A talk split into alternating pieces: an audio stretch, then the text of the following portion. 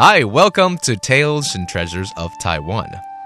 This is a show about a multitude of cultural facets here in Taiwan, from religion to customs, festival to tourism, performing arts to indigenous culture, and, of course, the culinary goodness of Formosa. It's your one stop shop to all things Taiwan, and I'm your host, Joey. 欢迎大家收听台湾文化新视野，我是主持人 Joey。 这个月我们要跟大家谈的是在台湾扎根最深的传统剧种——布袋戏。身为一个独步全球的表演艺术，布袋戏是台湾全民的共同记忆。这个月就让我们一起来了解台湾布袋戏的奥妙。Our topic this month is on the most deeply rooted performing arts of Taiwan, glove puppetry. Together, let's explore the past, the present, and the future of this art form that has single handedly comprised the fondest childhood memories of many Taiwanese people. This week, let's marvel at the stagefront presentation of glove puppetry.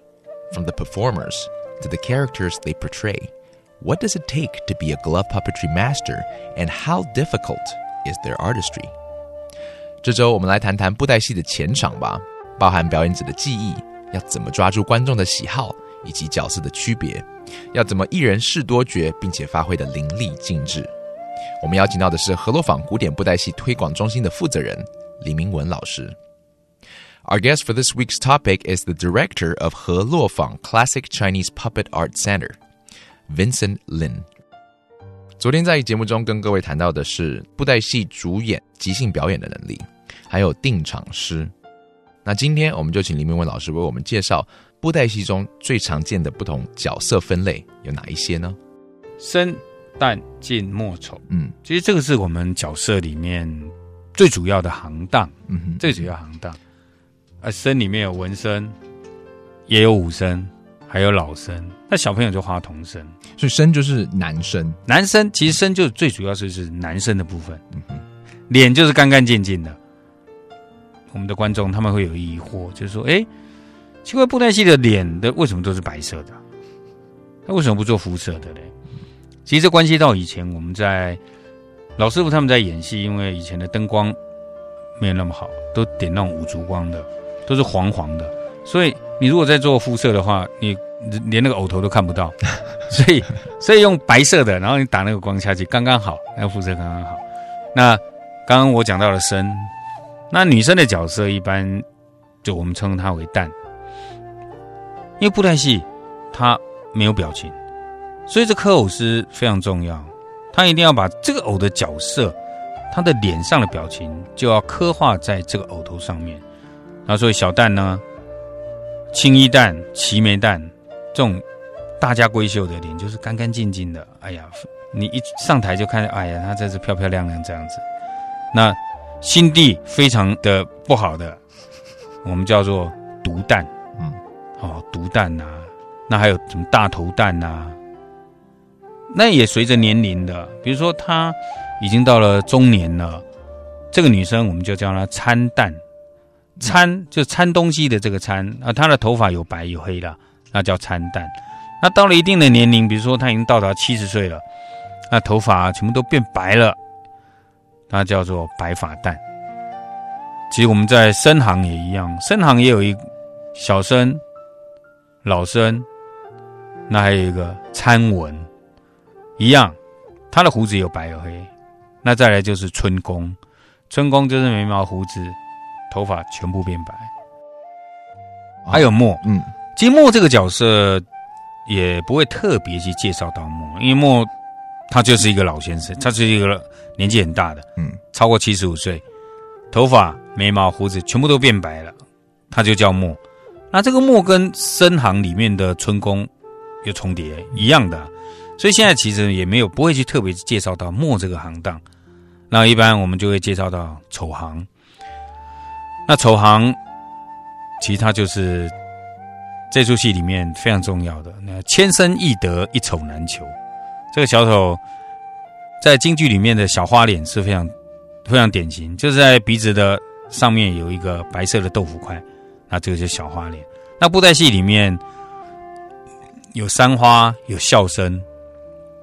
除了在我们科偶是在偶头的雕刻上面，会没有笑声呢，他就感觉上这个人就是有点不是很正派的感觉。嗯问题他是花花公子啊，嗯啊，雕刻起来就这样，然后再搭配主演给他的一些声音，比如说你看这个小丑，这个小丑一出场，他的声音，嘿嘿嘿嘿嘿嘿，你就知道这一定是小丑出来。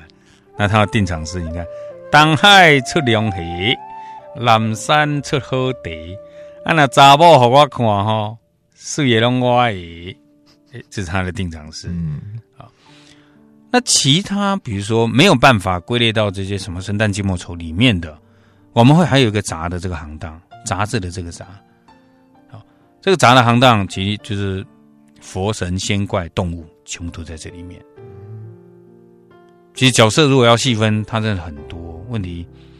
现在一般都比较简化，我们就从四个大方向生旦净丑来区分这些角色。While traditional glove puppetry offers a dazzling array of story and skill, its characters generally fall under five main categories men, women, old men, the buffoon, and the intricately detailed Jing, whose face color indicates their specific personality type. These characters can all be broken down further into more specific roles for good or evil, action oriented or elegant, young or old. Aside from Jing characters, most of the puppets are made with a white face. Back when the art form first developed, candlelight was the primary source of lighting for performances. A puppet with a skin colored face would simply disappear under such weak illumination, whereas white under candlelight would appear just as the right shade for a flesh colored face. A puppet's face is also an extremely important indicator of their character type. And since the features are set and do not move, a puppet maker must create a look that makes the character instantly recognizable. Protagonists have clean cut, unblemished faces, while antagonists or fools have distorted, exaggerated features. Hair is also an important identifying feature and often shows the character's age. Middle aged puppets will begin to have some gray, older characters have white hair, and the most senior character will also have white eyebrows or white facial hair for the men. That's it for today's conversation about the different character classification in a glove puppetry performance. Tomorrow, we'll talk about the most important character classification and how it is broken down to more detailed archetypes in traditional glove puppetry. 明天我们在节目中将会跟大家谈一谈静这个角色更细项的分别。That's it for another Tales and Treasures of Taiwan here on ICRT. I'm Joey. Have a good night.